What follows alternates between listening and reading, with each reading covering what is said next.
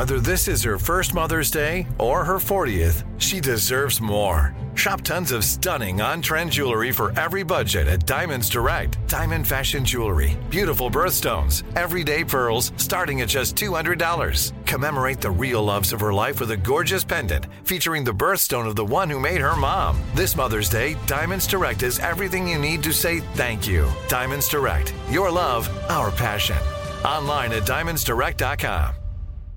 Planning your next trip? Choice Hotels family of 22 brands has over 7,400 locations and the perfect hotel for any traveler you want to be. Like a Cambria Hotel, serving up locally inspired craft cocktails for all my folks who maybe want to meet up and talk about Mad Royals. Check into a Radisson Hotel with flexible workspaces for you strivers who listen during business travel. Or a Comfort Hotel with free hot breakfast, family friendly pools, and big spacious rooms for the parents who listen with their kids and need a little retreat. What are you waiting for? Join Choice Privileges and start earning points toward your next stay. Find a stay for any you when you book direct at choicehotels.com, where travels come true.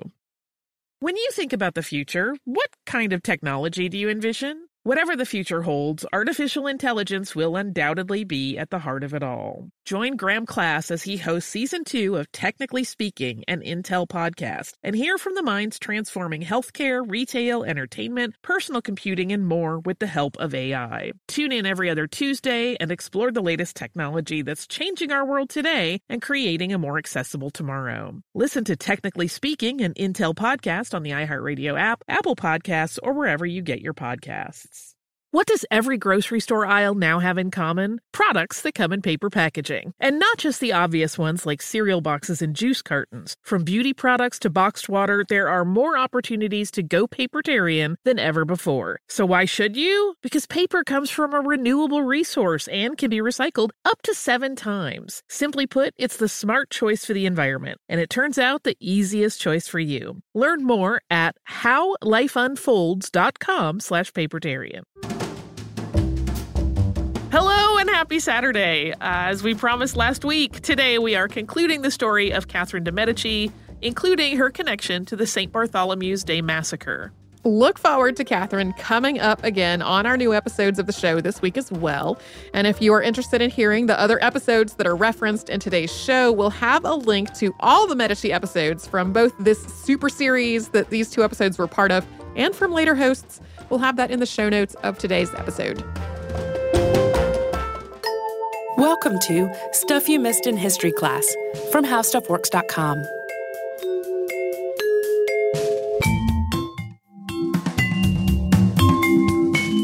Hello and welcome to the podcast. I'm Katie Lambert. And I'm Sarah Dowdy. And when we left Catherine de' Medici in our previous podcast, she was a grieving widow. Her husband had just been killed in a jousting accident. A terrible jousting accident, which I'm going to take the opportunity to relive one more time. He receives a lance in the eye through the brain, and it takes him 10 agonizing days to die. So that's where we left off, and it's where we're going to pick up again. I can see why you want to relive that, Sarah. Uh, she's left as regent for her sickly, weak minded 15 year old son, Francis II, uh, who ended up married to Mary, Queen of Scots, which connects our Medici series to our Tudor Stuart series. Which that's the key. That's why this is a super series, which we've been so excited about. Exactly. Um, but Catherine replaces her cheery personal symbol of a rainbow with that of a broken lance. She starts wearing exclusively black mourning attire, usually with a, a white ruff to set it all off. For the rest of her life. For the rest of her life. And, and she gets to work and she effectively rules France through three successive sons who are king until she dies just shy of 70 years old. But don't think there wasn't any trouble because there definitely was. The first son, Francis, didn't live very long at all. He died at 16, and he was succeeded by his 10 year old brother, who became Charles IX. And Catherine took this opportunity to seize full control of the regency using her very excellent scheming skills to remain in control of her kid amid these jostling factions in France. Yeah, and she promotes him to majority at age 13, which is a year earlier than normal, but she she wanted a, real king of France because these factions were so contentious at this time. And she takes them on a grand progress of the country. And it's a big deal. It's 28 months of traveling, moving between chateaux and tents and taking barges and horses and having all these elaborate festivals and banquets. And Catherine is kind of an elaborate lady anyways. We learned in Leonie Frieda's book, um, Catherine de' Medici, Renaissance Queen of France, that she keeps bears in her retinue. And you know how much Katie and I love bears, but a woman after our own heart. these are kind of sad bears, though. They have pierced noses and they're they're chained to her leader, but they follow her around. I mean, how crazy is that? She's also got a monkey, a parrot, and an entire household of dwarves who wear brocades and fur and have their own footmen and tutors, which they all hang out with her constantly. But the point of this tour is is not just to to show off and show off how magnificent the crown is, but to have the king meet and mingle with his people and to keep the nobles entertained, keep them away from their their country houses where they could, uh, I don't know, cook up plans against the monarchy, and um, just try to bring the country back together. And she's hoping that everyone will ultimately rally around the king and rally together for France. And this is something the country really needs at the time. Right, because when Henry II died, he'd had the personal loyalty of all of their nobles. And once he was gone, the country is split again by feuding noble factions. Each of them wants control of this young king. Yeah, they're loyal to the the crown still, but they don't have that personal loyalty that they had to the uh, to Charles and Francis before him to to their father. So the principal nobles we're going to keep an eye on here are the Guise family, and they are the ultra Catholics. And then there's the Bourbon family, who are princes of the blood, which makes them uh, the second family in France after the, the royal family itself. And the Bourbons are Protestant. So just remember those two sides throughout this whole thing. And the issues between these two groups of nobles are also representative of religious issues in the country as a whole. So we're going to give you a little background on that to make it easier to understand. Yeah, the Reformation, of course, got its start in 1517, two years before Catherine was even born, um, when Luther posted his 95 Theses. And then the zealous Protestant John Calvin is largely responsible for spreading the new religion in France. Um, and just to get a scale of how quickly things happen here. By the 1550s, we have the first French Reformed churches. So this takes off yeah, really less than fast. 40 years for the whole thing. And Catherine's husband, Henry II, who, as we learned in our previous podcast, was obsessed with his foreign wars, was a little bit too distracted to deal adequately with these religious fractures, and he also underestimated them and their power. And then, you know, right after he made his foreign peace, he died with a lance in his eye, so that cut that short, anyways. Definitely. So we're left with these weak child kings, and Catherine trying to patch everything up, patch up these feuding nobles and a country split by religious differences. And she's trying to protect her children's throne. She's trying to defend her own religion. She's a Catholic, of course, and deal with the factions. And she can't please everyone. Nobody can juggle all of that. And contrary to Catherine's later reputation as this crazed ultra Catholic who's intent on spilling Protestant blood. We'd like to do a little myth busting here because she really strived for moderation whenever she could. And she granted freedom of conscience and limited access to worship, which was a big, big deal. It's basically separating sedition from heresy. And no one is happy still. The Catholics think she's capitulating, or maybe she'll even become a Protestant, horror of horrors, and the Huguenots think that it's still not enough. Yeah, so it's weird though, because this peace that she tries to establish, the freedom of conscience and the limited access to worship, is what we end up with decades later after nine civil wars of religion. Um, you end up with the same thing. It's crazy. But that's not to say that her reputation for Florentine tactics, which by we mean murdering people, and interest in the occult wasn't deserved. Because even though she was a devout Catholic, she relied heavily on Medici astrologers' magic and her own dream visions, another podcast theme. She had consultations with Nostradamus, but her main astrologers were the Florentine Ruggieri brothers, who were magicians, necromancers, and men who were known for being very skilled in the black arts. And just this weird magic mirror story about Catherine. Supposedly, shortly after her husband died, she um, she consults one of the Ruggieri brothers, um, wants to have him foretell her son's futures. And in this mirror he pulls out, she sees her son's faces circling by, and Ruggieri tells her that each circle they make will stand for how many years they'll rule the kingdom. She sees Francis go by once, her second son, Charles IX, goes by 14 times, and then her third son, who is later Henry III, goes by 15 times, and the final face she sees is Henry, Prince of Navarre. So it's really spooky and kind of a bad, uh, a bad omen for Catherine. She also had a guy in her life, Maitre Rene, who mixed up potions for her and supposedly poison gloves and poison rouge.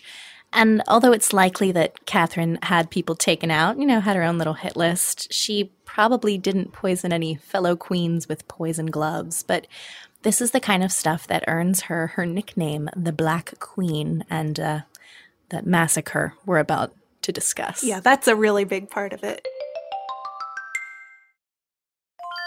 I'm Tracy V. Wilson from Stuff You Missed in History class. Did you know small businesses make up 99.9% of all businesses in the United States? The world is powered by entrepreneurs, and if you're a small business owner or even someone dreaming of starting your own business, then you'll want to check out season two of Mind the Business Small Business Success Stories from Ruby Studio, from iHeartMedia, and Intuit QuickBooks. And every episode, hosts Austin Hankwitz and Janice Torres talk to entrepreneurs about how they've grown from the lessons of launching and nurturing a small business and how they have found success being their own boss. From the excitement of first starting out to finding the right tools and resources to process invoices and payments like QuickBooks Money, you won't want to miss these inspiring stories of entrepreneurship and discovering ways to business differently so you can too. And if you're a small business owner or even someone dreaming of starting your own business, then you'll want to check out season two of Mind the Business Small Business Success Stories from Ruby Studio, from iHeartMedia, and Intuit QuickBooks.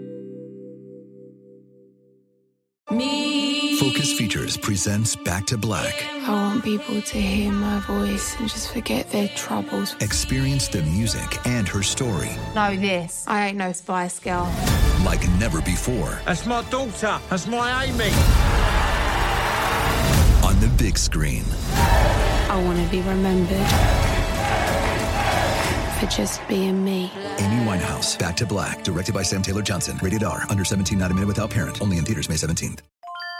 Say goodbye to complicated, expensive, and uncertain shipping and say hello to an advantage with USPS Ground Advantage shipping from the United States Postal Service. Every business faces challenges, but shipping shouldn't be one of them. So keep things simple with clear, upfront pricing and no unexpected surcharges for Saturday deliveries, residential deliveries, or fuel. Keep things affordable with some of the lowest prices out there, helping you counter the rising costs of doing business with a budget friendly alternative. And keep things reliable with on time ground shipping, ensuring your shipments get to where they need to go while maintaining your hard earned reputation. USPS Ground Advantage is your ticket to easy, cost effective, and dependable shipping. It's the complete delivery service your business needs to rise above the competition. There's never been a better time to turn shipping to your advantage. Learn how at usps.com slash advantage. USPS Ground Advantage. Simple, affordable, reliable.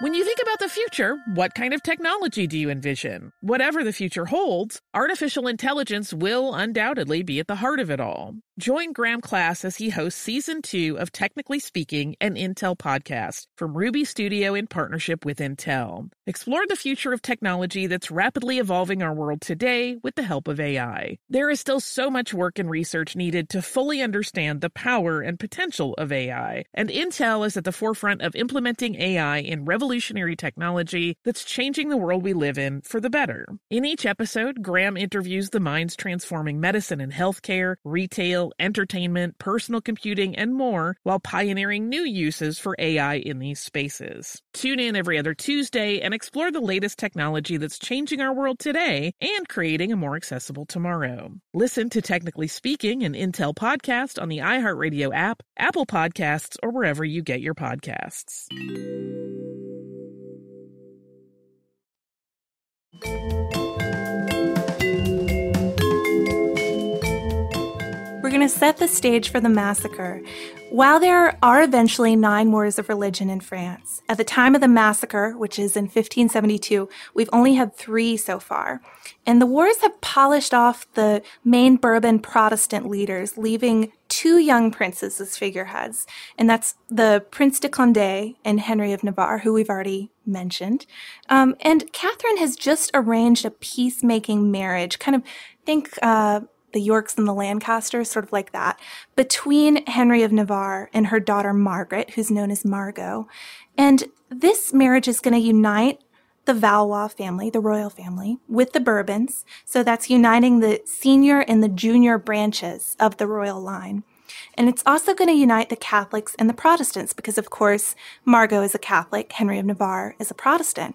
So it's this great um, symbol of peace and goodwill, and thousands of people are going to come into Paris, nobles, regular people of both religions, to see the nuptials.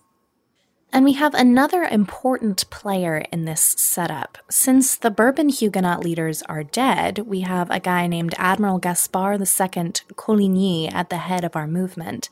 He had just returned to court about a year earlier and had begun currying favor with the king and his uncle had been a great trusted advisor to Henry II.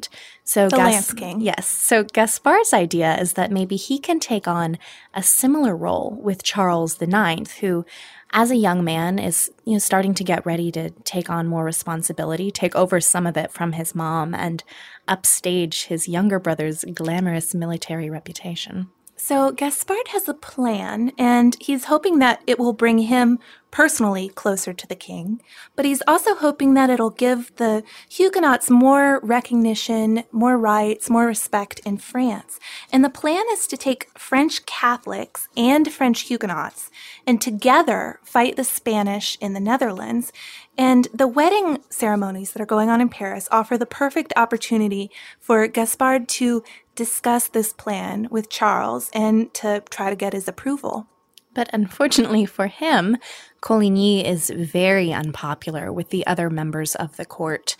The very Catholic Guise family doesn't want war with Spain, and they hate Coligny because they consider him responsible for a murder in the, their family, the murder of Francois de Guise 10 years earlier.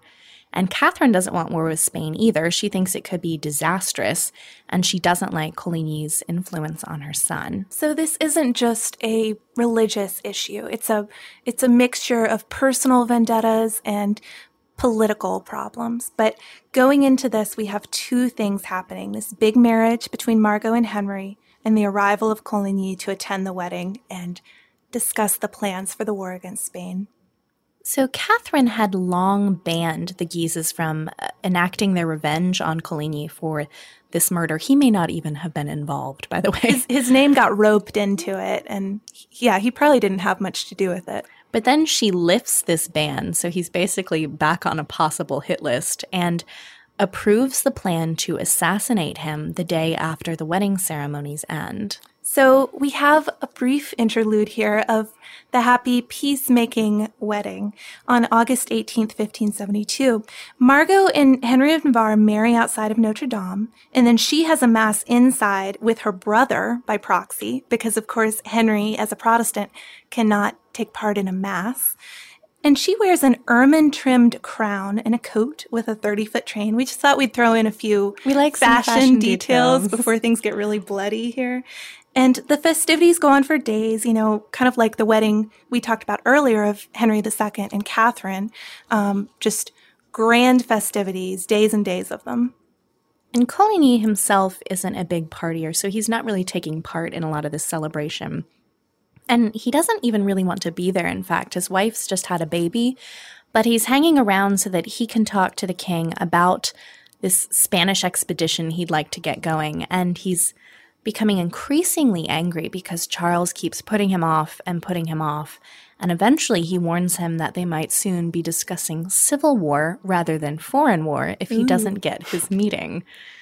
And he also hears a plot might be hashing. I mean, you know, word is going to spread in these times, but it doesn't bother him too much. He's going to stick around in Paris because he really wants to talk to Charles. So Friday, August 22nd, the celebrations end, and Coligny is out on a walk when the Guise assassin strikes, and it's a shot from a window above the street. But right at that moment, Coligny bends down to adjust his shoe, so the shot misses him. It just strikes his arm, breaks it, and almost shoots off his finger, but he's not killed. There's a lesson there, maybe, to always tie your shoe. I'm not sure. but the Huguenots, of course, are enraged by this incident, and Charles, who didn't know about it, promises that he'll find the parties involved, not realizing, of course, that his mother is behind it. And remarkably, Coligny stays in town instead of leaving, which I would have done, because he trusts Charles and trusts that he'll figure this out and set things right. He believes him. Well, and fleeing would have been a huge insult to the king once he asked him to stay. And by this point, too, things are starting to get kind of scary in Paris. The Huguenots are obviously furious that their leader has had this assassination attempt. And the Catholic Parisians are starting to get kind of angry too. I think they're tired of the Huguenots being around. This party has gone on too long by this point. But Catherine's involvement in this failed assassination attempt cannot be found out, so she meets with nobles secretly to determine what to do next.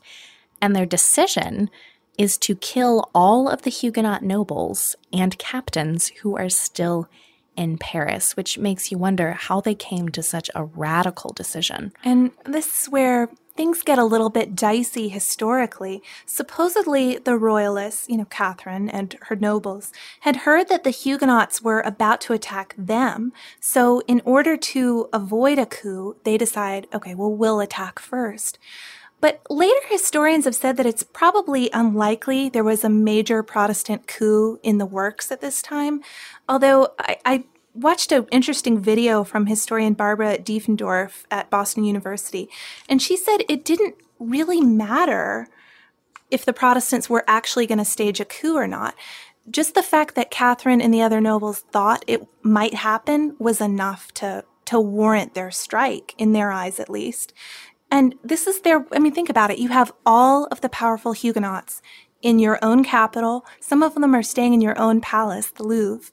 And in a few days, they're all going to go home, back to their own palaces, maybe raise their own armies if they're planning a coup. It's the time to strike. This is reminiscent of the Pazzi conspiracy. Very reminiscent. okay, so they've made their decision, but they need the king's approval to go through with it. And they break to him that actually they were behind the plot the whole time and convince him that the Huguenots are about to try to pull this coup. And he's basically bullied into giving his assent to execute a select list of people to kill. And he supposedly says, kill them all, kill them all. Or maybe one of the Guises says that later as a direct quote of the king. But um, we should emphasize that his assent is to kill the people on the list. And just the people on the it's list. It's not consent to the massacre that ends up happening. I'm Tracy V. Wilson from Stuff You Missed in History class. Did you know small businesses make up 99.9% of all businesses in the United States? The world is powered by entrepreneurs, and if you're a small business owner or even someone dreaming of starting your own business, then you'll want to check out season two of Mind the Business Small Business Success Stories from Ruby Studio, from iHeartMedia, and Intuit QuickBooks. And every episode, hosts Austin Hankwitz and Janice Torres talk to entrepreneurs about how they've grown from the lessons of launching and nurturing a small business and how they have found success being their own boss. From the excitement of first starting out to finding the right tools and resources to process invoices and payments like QuickBooks Money, you won't want to miss these inspiring stories of entrepreneurship and discovering ways to business differently so you can too. And if you're a small business owner or even someone dreaming of starting your own business, then you'll want to check out season two of Mind the Business Small Business Success Stories from Ruby Studio, from iHeartMedia, and Intuit QuickBooks. Me. Focus Features presents Back to Black. I want people to hear my voice and just forget their troubles. Experience the music and her story. Know this. I ain't no Spice Girl. Like never before. That's my daughter. That's my Amy. On the big screen. I want to be remembered for just being me. Amy Winehouse, Back to Black, directed by Sam Taylor Johnson. Rated R, under 17, not a minute without parent. Only in theaters May 17th. Say goodbye to complicated, expensive, and uncertain shipping and say hello to an advantage with USPS Ground Advantage shipping from the United States Postal Service. Every business faces challenges, but shipping shouldn't be one of them. So keep things simple with clear, upfront pricing and no unexpected surcharges for Saturday deliveries, residential deliveries, or fuel. Keep things affordable with some of the lowest prices out there, helping you counter the rising costs of doing business with a budget friendly alternative. And keep things reliable with on time ground shipping, ensuring your shipments get to where they need to go while maintaining your hard earned reputation. USPS Ground Advantage is your ticket to easy, cost effective, and dependable shipping. It's the complete delivery service your business needs to rise above the competition. There's never been a better time to turn shipping to your advantage. Learn how at USPS.com slash advantage. USPS Ground Advantage. Simple, affordable, reliable. When you think about the future, what kind of technology do you envision? Whatever the future holds, artificial intelligence will undoubtedly be at the heart of it all. Join Graham Class as he hosts season two of Technically Speaking, an Intel podcast from Ruby Studio in partnership with Intel. Explore the future of technology that's rapidly evolving our world today with the help of AI. There is still so much work and research needed to fully understand the power and potential of AI, and Intel is at the forefront of implementing AI in revolutionary technology that's changing the world we live in for the better. In each episode, Graham interviews the minds transforming medicine and healthcare, retail, entertainment, personal computing, and more while pioneering new uses for AI in these spaces. Tune in every other Tuesday and explore the latest technology that's changing our world today and creating a more accessible tomorrow. Listen to Technically Speaking, an Intel podcast on the iHeartRadio app, Apple Podcasts, or wherever you get your podcasts.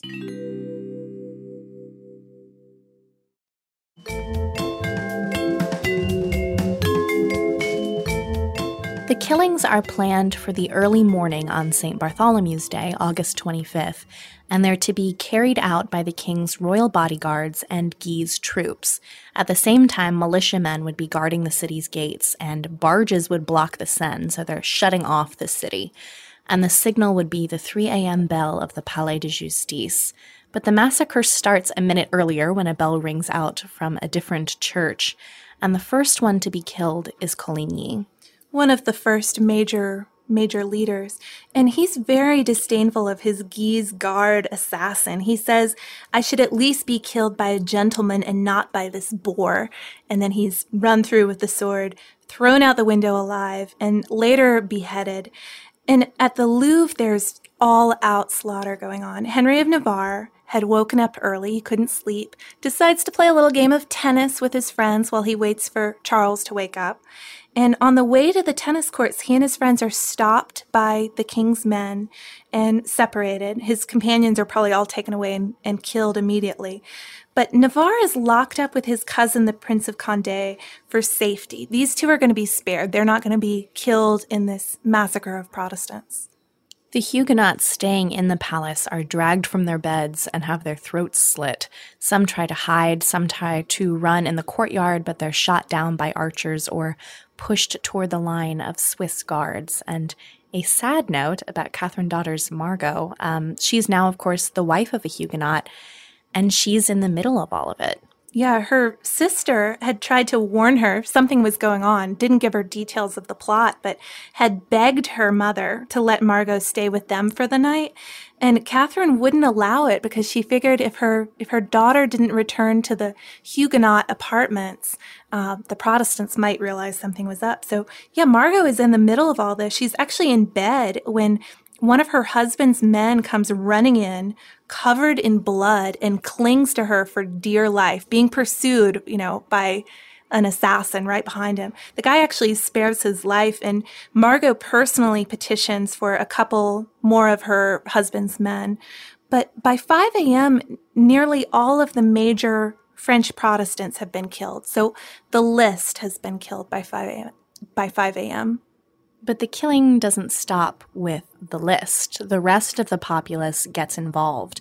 Lots of French Protestants have brought their families into town for the wedding and they can't escape. Their homes are raided, their children are killed, their bodies are thrown in the river, and personal issues that have absolutely nothing to do with religion were also settled in the chaos because if everyone's getting killed, who's going to know if you kill your creditor or your enemy or your wife? Yeah, it's a good time to to take care of things. Nobody will notice. Um, so Charles obviously was not intending for this level of bloodshed to happen, and he asks the people of Paris to please stop.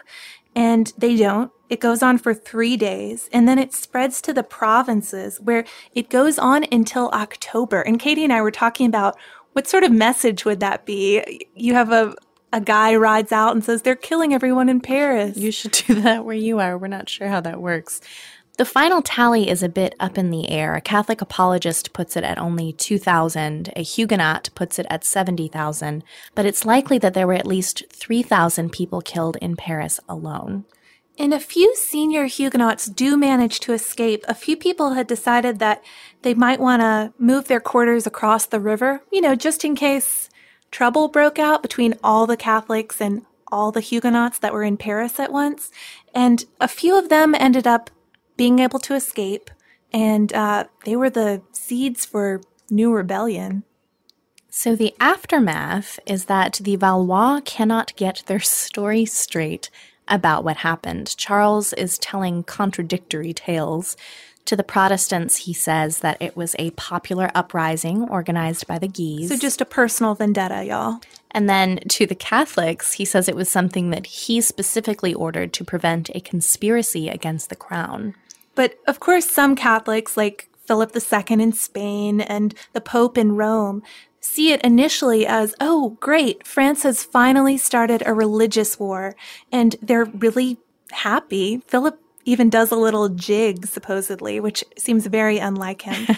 um, but they realize pretty quickly that no, it wasn't a religious war. It was politically motivated and um, stop being so congratulatory. And many Protestants had been sticking to the line that they were loyal to the king, thinking that he just had bad advisors, that it wasn't him. But now they decide that they can't be loyal to the man who accepts responsibility for the massacre, understandably. And the Huguenots throw off Calvin's views toward royal allegiance, which makes rebellion justifiable now.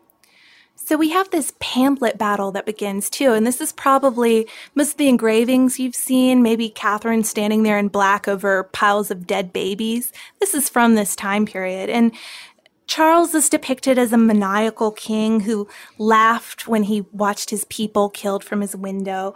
Or maybe he's this emotionally disturbed man who is manipulated by his foreign mother, who's the Black Queen, and who is not just foreign, she's Italian, which makes it doubly bad. So ultimately, we just have these caricatures of these people instead of who they really were. And Catherine de' Medici has retained this reputation throughout much of history. Charles was haunted by the massacre, actually, and chronically ill. He died soon afterward, and his brother became Henry III. And Catherine, always involved in her children's lives, continues to promote her son's throne. This is her favorite son, too, by the way. And mainly her role for him, since he is a full grown man, is to rein him in from his kind of dangerous inclinations sometimes. But she dies in 1589, and eight months later, he's murdered by a deranged friar. And he dies without children, so the crown goes to a junior branch of the family. The Bourbons and his cousin Henry of Navarre, Henry IV. He was the groom at the pre massacre wedding festivities, who's married to Margot Valois. But Margot and Henry, who were never interested in each other in the first place, to be honest, ultimately annul their marriage, which allows Henry to make a new match. And with this new wife, he goes on to found the Bourbon line of kings that ends nearly 200 years later with Louis XVI and the French Revolution. And who is his wife? Marie de Medici, of course. Bye. Thank you so much for joining us on this Saturday. If you have heard an email address or a Facebook URL or something similar over the course of today's episode, since it is from the archive, that might be out of date now. You can email us at historypodcast at howstuffworks.com. And you can find us all over social media at Missed in History. And you can subscribe to our show on Apple Podcasts, Google Podcasts, the iHeartRadio app, and wherever else you listen to podcasts. For more on this and thousands of other topics, visit howstuffworks.com.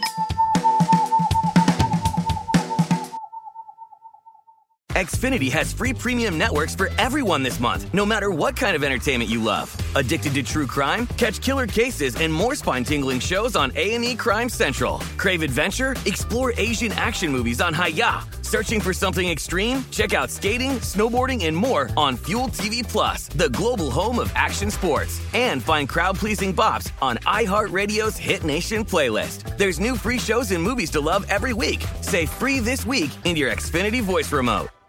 With every CBD product claiming to do something different, it's nearly impossible to decide what's best for you. Lazarus Naturals pioneered the farm to front door model of transparency where they handle each step of the production process to ensure quality, potency, and consistency. Scannable labels allow you to see the test results of your hemp batch so you can be confident in the safety and quality. Visit LazarusNaturals.com today. Lazarus Naturals, committed to improving your life as well as the world around you. Not available in Idaho, Iowa, or South Dakota. Let's hit it. Give me a vacation. Vacation. Give me a wave. Surfing. Give me a city tour. The trolley. Give me animals. The zoo. Give me some sea life. Give me museums. Balboa Park. Give me a woo. Roller coaster. What's that spell? San Diego. If you're happy and you know it, San Diego is the place to show it. Book your family vacation at san diego.org. Funded in part with the City of San Diego Tourism Marketing District Assessment Funds. Looking to part ways with complicated, expensive, and uncertain shipping? Then give your business the edge it needs with USPS Ground Advantage shipping from the United States Postal Service. Keep everything simple with clear upfront pricing and no unexpected surcharges. Keep things affordable with some of the lowest prices out there. And keep it all reliable with on-time ground shipments. It's time to turn shipping to your advantage. Learn how at usps.com/advantage. USPS Ground Advantage. Simple, affordable, reliable.